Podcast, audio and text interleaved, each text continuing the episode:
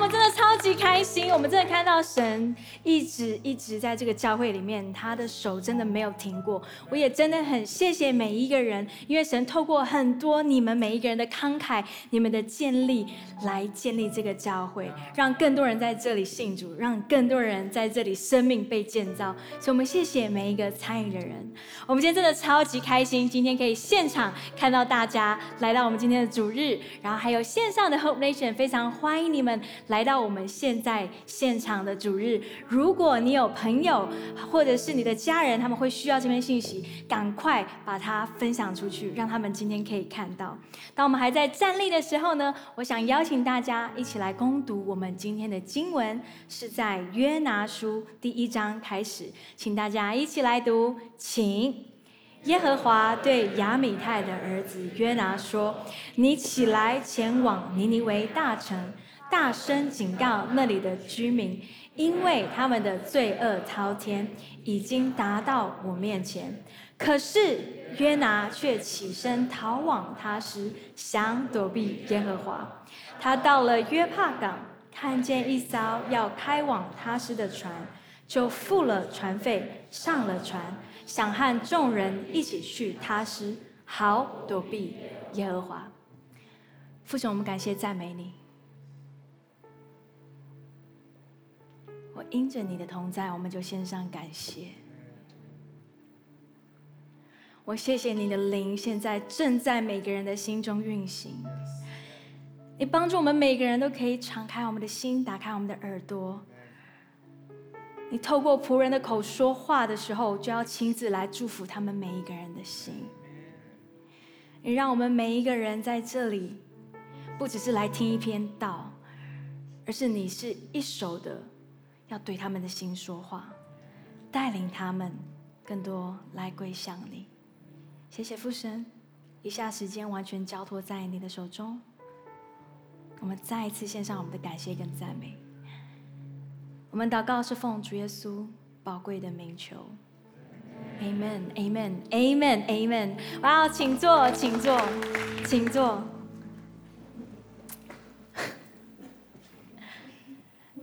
你知道有一些人，他们的 comfort food，comfort food 是什么？就是吃了之后心情很好，很开心。它不一定对你的身体很健康，可是它对你的魂很健康，它对你的情绪很健康，对不对？我们有时候需要吃一些食物是让你的身体健康，有时候是需要吃一些让你的情绪健康。OK，让情绪健康的 comfort food 呢？我知道很多人，有些人可能是炸鸡，可能是麦当劳，有人是巧克力，还有什么薯片。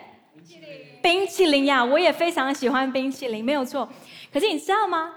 我在夏天的时候，我特别喜欢吃荔枝。OK，我非常爱吃荔枝。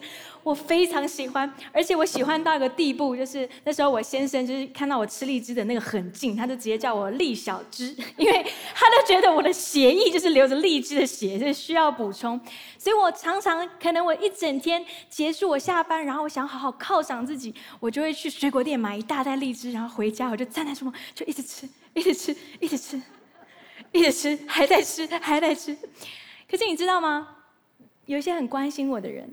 有时候他们看到我吃荔枝的那个很近的时候，他们会忍不住就讲说：“哎，你吃这么多荔枝，你不会火气大吗？”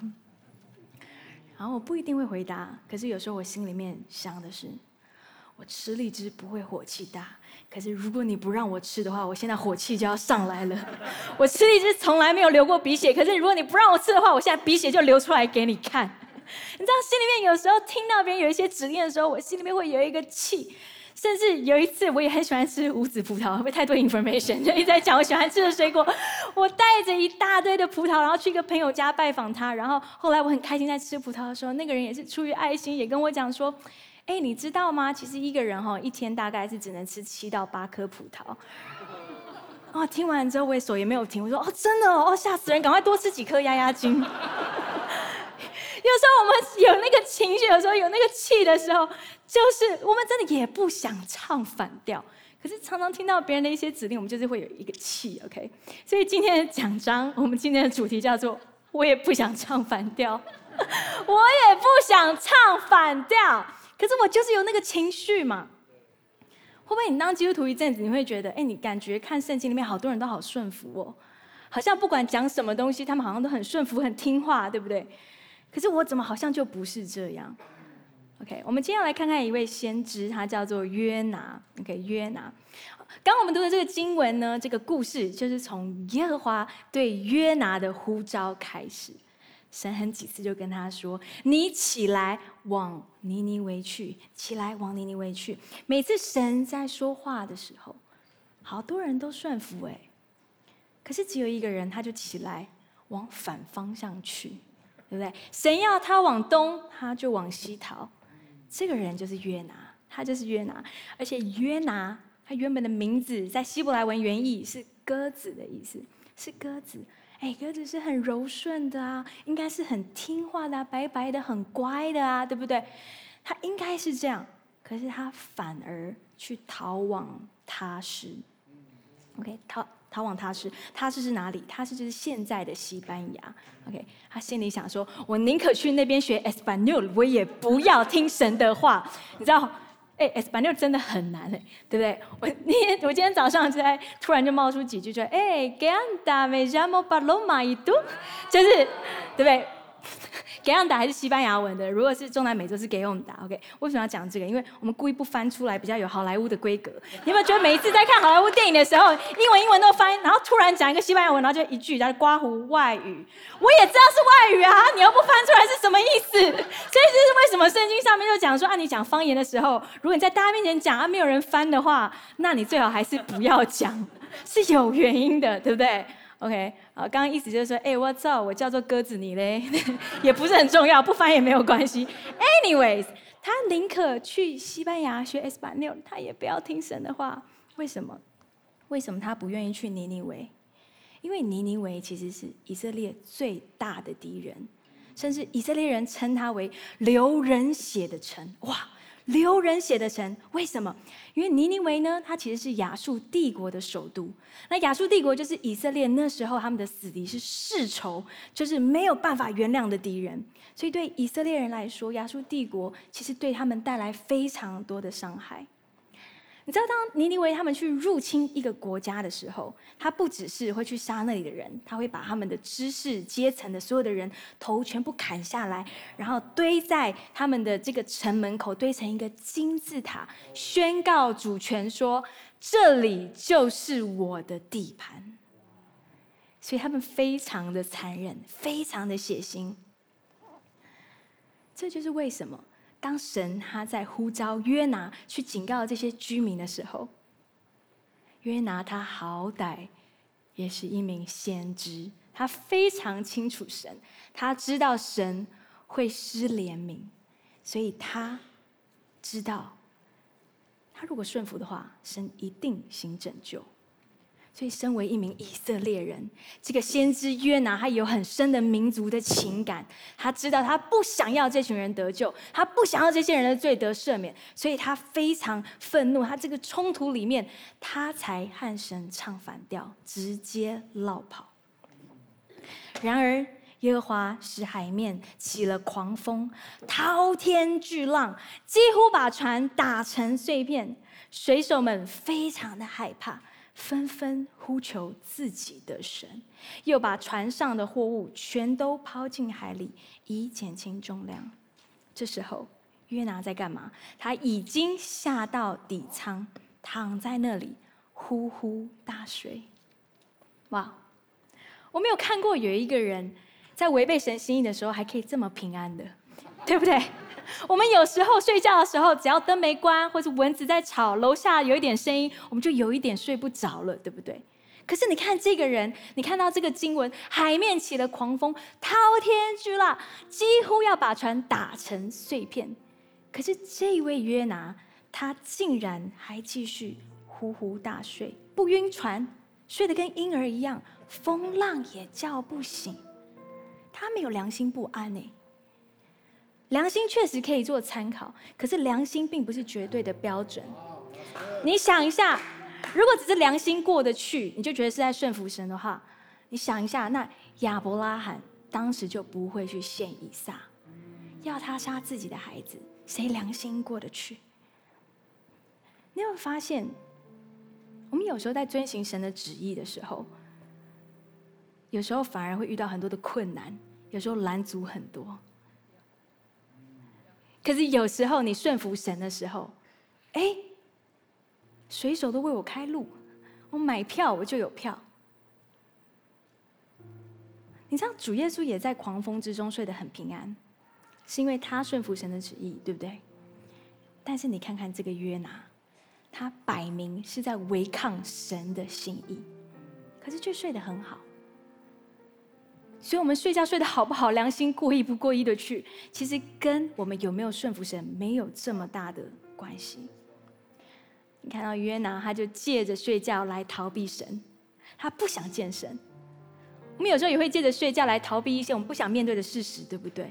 哎呀，没关系，我睡觉就好了，梦里什么都有，我不用担心。神只是说梦话，我醒来他应该就会悔改，呃呃，改变心意不是悔改，他悔呃醒来他就会改变心意了，不用担心，他回心转意。嘿，结果发生什么事情？结果船长来到约拿身边，对他说。你这个人怎么这时候还在睡觉？快起来祈求你的神吧，也许你的神会怜悯我们，饶我们一命，饶我们一命。我昨天念这个经文的时候，看到这个经文，我没办法念中文，我就一直录借狼，那记得时尊过来困咪，因为我就觉得船长感觉好像一定要讲台语比较像，而且还有海口腔，不能讲力，要讲路。我跟你讲，我我们家我爸是澎湖人，每次接电话的时候接到澎湖的，哎，录点嘛，录点嘛，我都听不懂。你们有人听得懂吗？就是你是谁啊？是不是听不懂？海口腔很难懂。OK，我们看到这个船长，他根本不是基督徒哦，他根本不认识神，而且说明他拜的是妈祖，对不对？他们靠海吃饭的嘛，我们不知道他拜什么神，但说不定他拜是妈祖。可是这是一个外邦人，不认识神的人，他去叫醒了神的仆人。他叫醒神的仆人，他认识约拿的原因，不是因为约拿敬畏神，不是因为约拿顺服神。他认识约拿，是因为约拿正在逃避神。约拿正在逃避神。我不知道在我们大家的生命当中，你的生活、你的工作、你的家庭、你的学校、你的小组、你的朋友圈里面，当出现一位不认识神的人，他聊到：“我认识一位基督徒。”这个时候，他心里面的感觉是什么？他想到的是什么？当他说“我认识一位基督徒”的时候，他下一句讲的是什么？啊，那个基督徒，他真的就像磁铁一样，就是大家都在他旁边很有安全感。他到哪里，我们都想要跟他一起，因为他很温暖，他像阳光一样。还是说我认识一个基督徒？他真的压力好大，给人压力很大，总是强拉我们要去教会，快要把我们掳走。我都在想下一个理由是什么，才可以再拒绝他一次。当我们讲到我认识一个基督徒的时候，他第一个感觉是什么？我认识一个基督徒主管，他的感觉是哇，我那个主管非常有爱心，很有洞见，很有智慧。那应该是从神的眼光，他很知道怎么样去拔擢他下面的人。还是我认识一个基督徒主管，他真的讲话咄咄逼人，超级 demanding，很跋扈，很嚣张。他的选择跟其他人没有什么不一样。当我们看到一对基督徒的婚姻的时候，他们看到的是什么？是不是说这两个人好不容易，可是他们越来越相爱？我看到是神的爱在他们里面，他们的神一定是真的。还是他看到一对基督徒的夫妻会说？哇！如果你们基督徒夫妻的关系是这样，那我不要信耶稣。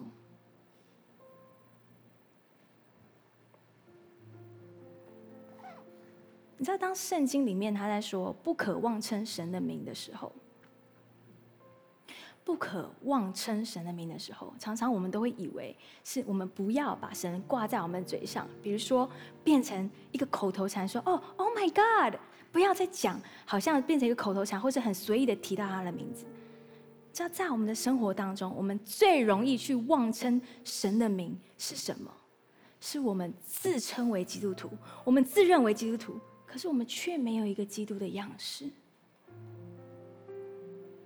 当别人看到我们是这样子的时候，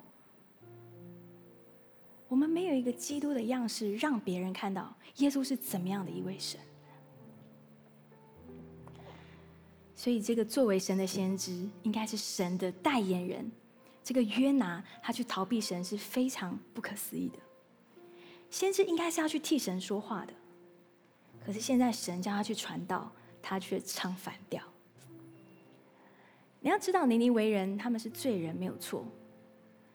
可是，一个先知去逃避神，他也是一个罪人。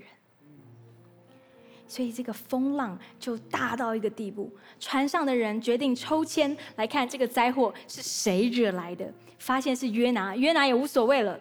约拿就对他们说：“我知道这场风暴是因我而起的，不如你们把我抬起来，抛进海里吧，风浪自然会平静。”明明约拿他逃跑的目的是逃避神，就他身边的人却要他起来求告神。你有没有遇过？有时候你心里很想要跟神唱反调的时候，这时候就有人，他们不认识神，他们就问你一些问题。哎，你不是基督徒吗？我想问你一些问题。你们基督徒是不是什么什么什么什么？是不是什么什么什么什么的时候，你心里会很心虚，然后就啊，就是有点心虚的回答说：“哎呀，其实我也没有很虔诚啦。”或者是回答说：“啊。”其实我没有很常去教会啦，哦，我只是以前受洗过了，我只是，我只是。可是你知不知道，当别人这样子问你的时候，有没有可能神并不是要羞辱你，他是在轻轻的提醒你，好像轻轻的碰一下你说：“嘿，孩子，你离开我好久了，我好想你，你要不要来跟我聊聊？你要不要来亲近我？”可是，即便这样，约拿还是没有回心转意，反而要他们把自己丢到海里。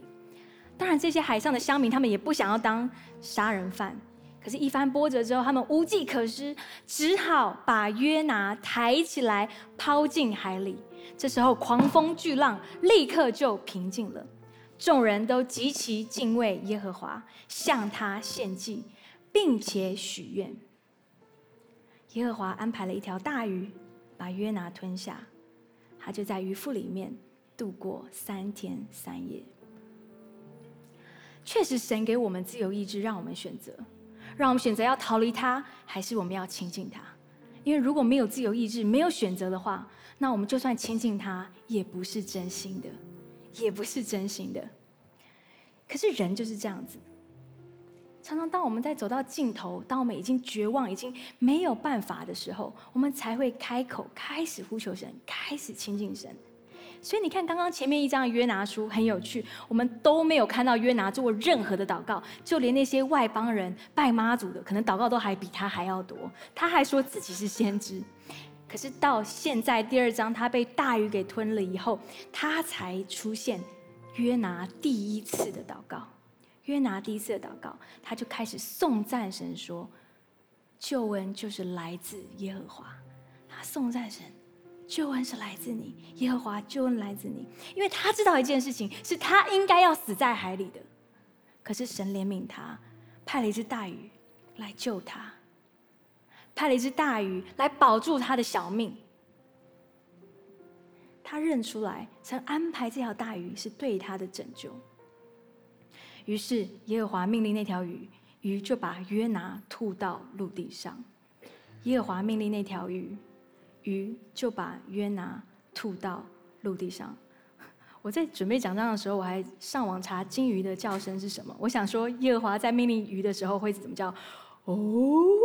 哦，然后后来有一些还很像，很像猫溺水的声音。然后想说，那我还是不要学好了，不然大家会觉得我又把猫置入在讲道里面。所以耶和华第二次又对约拿说：“你起身前往尼尼为大城，向那里的居民宣告我先前吩咐你的话。”约拿便照耶和华的吩咐前往尼尼为城。你看到耶和华又第二次。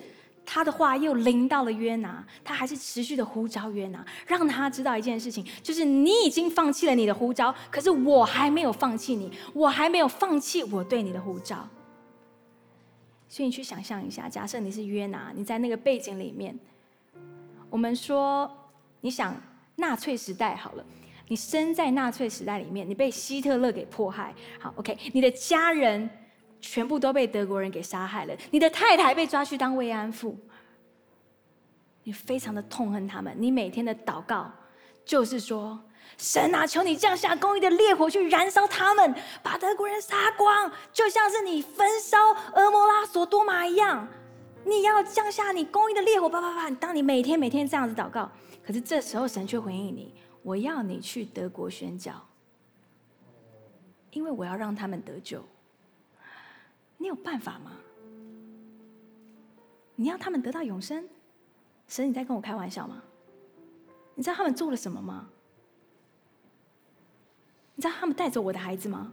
你要让他们得到永生，他们罪要被你给除尽。先不用讲这些，你就想一下，你对谁最没有负担？你光想到那些人，你就不希望他得救，你希望送他们见耶稣，送他们直接见耶稣的人有没有？如果今天那是一个霸凌你的人呢？如果今天那是一个几十年来都对你言语暴力的人呢？如果今天？他是抢走你先生的人呢。如果今天他是那个总是在找你麻烦、在背后捅你刀的人呢？我们还是可以照样顺服吗？我们可以吗？有没有时候我们看到一些人经历神的恩典的时候，我们不会开心的？所以神再一次呼召他，再一次的告诉他。接着约拿就进了尼尼微城，而且他只讲一句话，大家都悔改了。全部的人从小到大，从养在外面的牲畜到家里的小猫小狗，他们都不吃不喝，披上麻衣，改邪归正。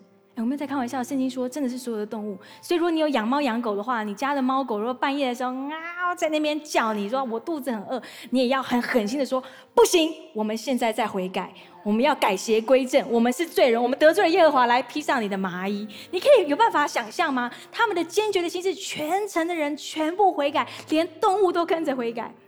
所以上帝看见他们改邪归正，不再作恶，就怜悯他们。没有像所说的那样毁灭他们，这是令约拿十分的不悦，非常恼怒，气到不行。他就向耶和华祷告说：“耶和华，我在家乡的时候，岂不早就说过你会这样做吗？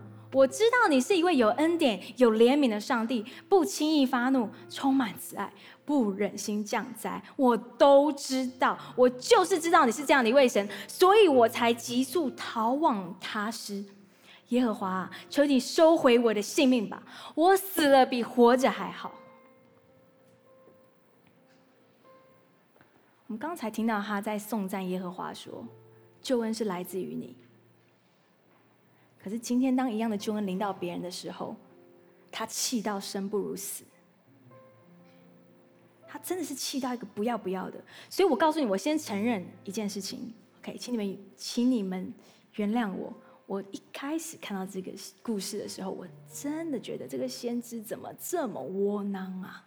我觉得这先知怎么这么窝囊啊？神给你这么大的恩赐，你有这么多的才能，这么棒的才干，可是你却不好好善用你的恩赐，你等于是把你最重要的功能给撇弃了。你是先知哎，你是先知哎，你怎么这么浪费？这个人竟然开了一次布道大会，可是心里却不希望有任何人悔改，不希望有任何人信主。他就是因为知道神，他知道耶和华必定原谅，所以他才逃，因为他不想要他们得救。常常我们认识神一段时间，可是最终会发现，我们对神有正确的认识。不代表我们对神就有正确的行动，正确的认识不代表我们会有正确的行动。这就是约拿他对神有正确的认识，他明明就知道神的恩典呐，他知道神的救恩，他知道神的性情，他知道都知道，他对神有非常多的认识，可是并没有带给他任何正确的行动。所以我们可以听很多的讲道，我们可以去很多的特会。我们可以把经文读得滚瓜烂熟。我不但带纸本圣经，里面还有很多的笔记，还有一点点破烂。有不同颜色的笔记，荧光笔、还有铅笔、还有圆珠笔上面的笔记，我都很熟。可是这不代表我们有正确的行动。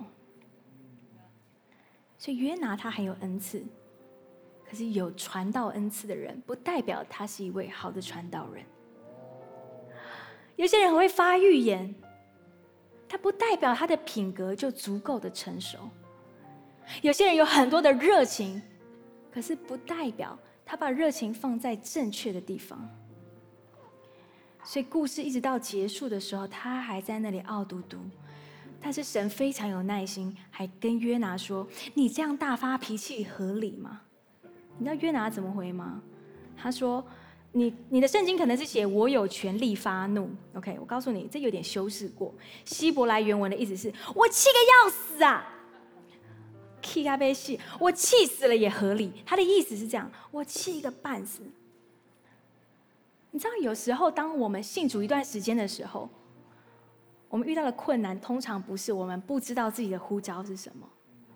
我们最困难的是，我们就算知道自己的呼召，可是不代表我们可以长久的走下去。我们没有办法长长久久的走在呼召当中。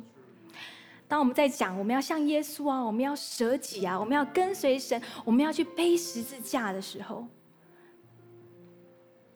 常常它不一定指的是我们物质上或者是肉体上面的痛苦，有时候是我们必须要做一个选择，去放下自己的仇恨，放下自己的喜好，再去跟随神。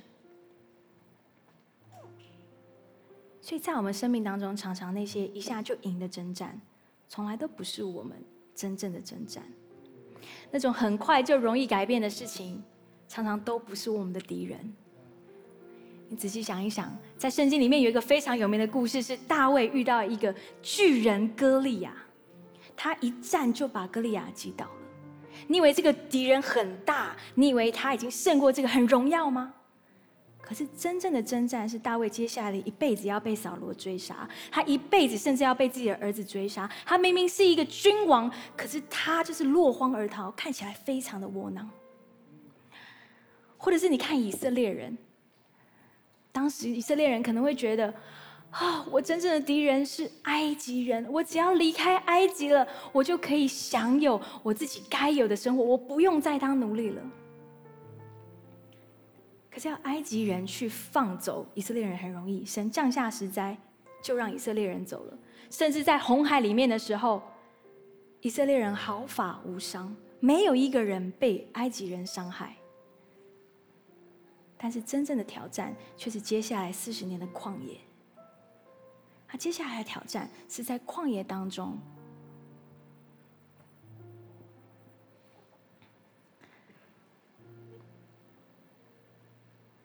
在我们生命当中，有一些人在找你合适的伴侣，可是我要告诉你，你娶到一个你心目中的女神，你梦想中的女神，不代表你胜利了。你真正的征战是在你接下来的每一天，你能不能够有高品质的婚姻？你能不能够留住这个人？能不能够用神的心意来对待他？有一些人会觉得，我好不容易怀孕了，我生出一个孩子就行了，我就很开心了。可是更困难的是，接下来的每一天、几十年，你能不能够用神的心来对待这个孩子，把他培育成一个品学兼优的孩子？对基督徒来说，我们的生命也是，我们有一个很感人的见证，神做了很奇妙伟大的事情，所以我受洗。这个见证非常的棒，非常的美好。可是真正挑战的是，你信主之后，你接下来的每一天，能不能够继续跟神有这个活泼热切的关系？这才是我们生命中真正的挑战。所以那些很容易就打赢的征战，从来就不是我们的征战。这就是为什么这本书它叫做约拿书，不是尼尼微书，因为尼尼微他们很快就悔改了。可是约拿才是那个心还继续硬着的人。我们看到圣经里面有很多大先知书、小先知书，就感觉先知好像都是英雄，好像做很多伟大的事情。可是约拿不一样，他是那个逃离神的人，他是那个拒绝神的人，他是那个唱反调的人，他是那个到约拿书最后一章的时候，他还在发怒、还在生气的那个人，他还在生气。会不会有时候我们救得了别人，可是却最终根本救不了自己？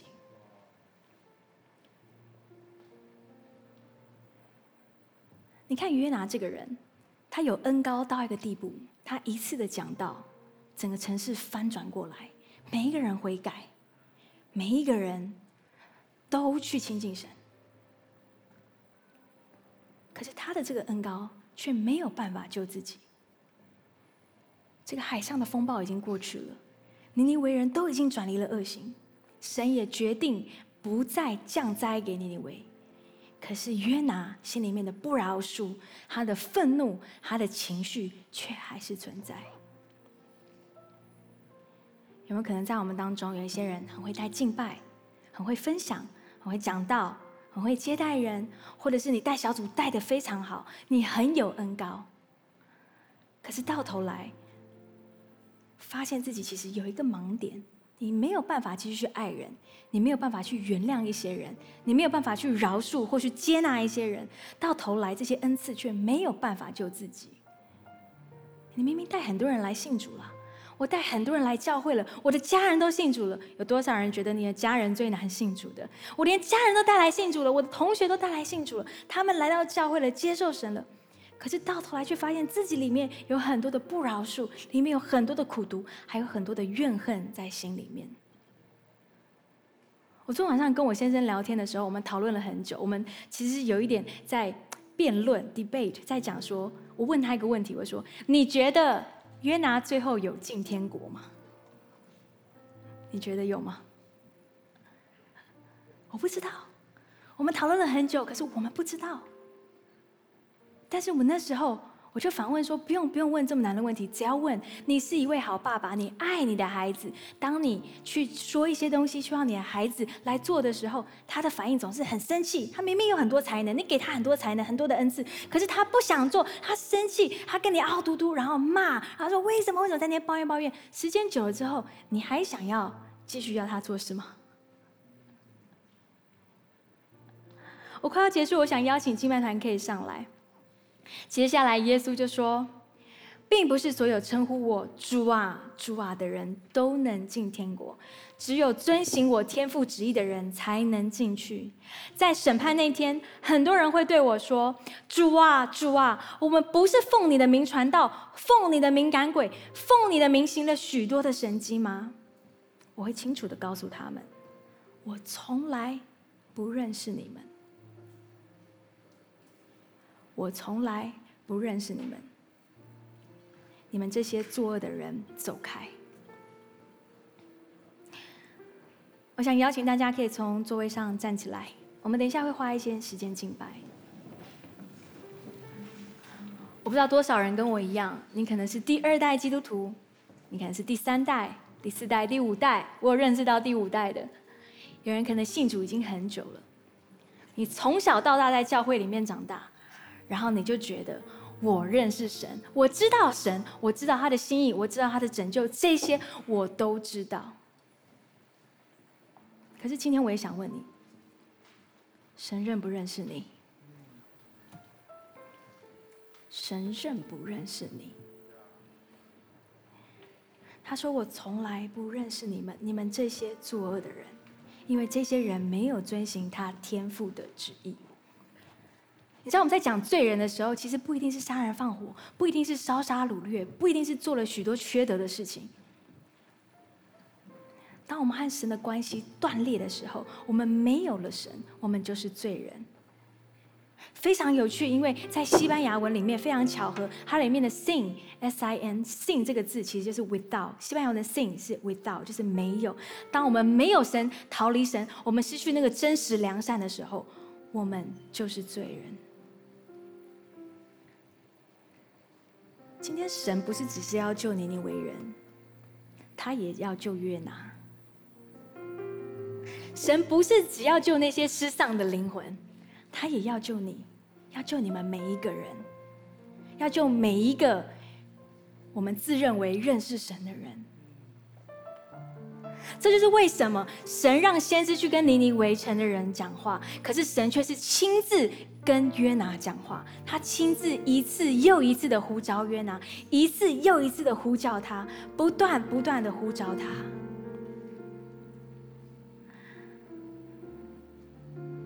你知道明明是同一位神，可是为什么他触摸到不同的心，总是大家会有不同的反应？当我们越拒绝，越要离开神，我们越不想要照着神做的时候，我们心就会越来越僵硬。就很像不同的材质碰到太阳的时候会有不同的反应。如果你是蜡，蜡烛的蜡，当你遇到太阳的时候，你会融化，你会越来越软。可是，如果你是水泥做的，你遇到太阳的时候，你只会越来越僵硬。可是，你没有办法去怪神，说神为什么你造它是蜡，造我的心是水泥？因为那都是我们自己不断的选择。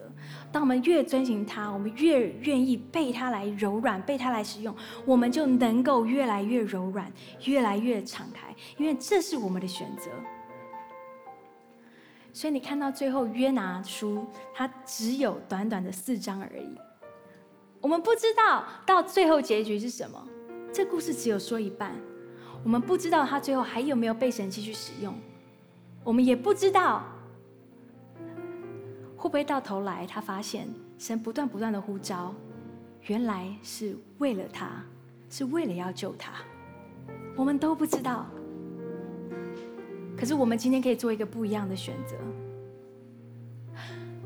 我在前几个月在呃灵修当中，我在敬拜当中，我跟耶稣在同行，我在跟他散步在聊天的时候，我就问耶稣说：“我要怎么样可以更成熟？”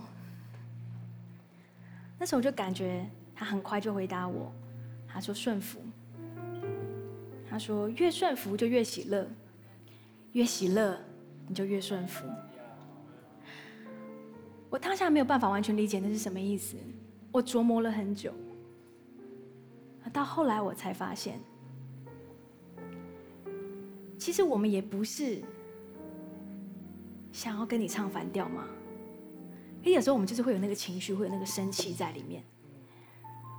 当我们去顺服的时候，我们更多跟神对齐的时候，我们会发现一件事情：我们不需要用那些生气，我们不需要那些愤怒来阻碍我们对准神。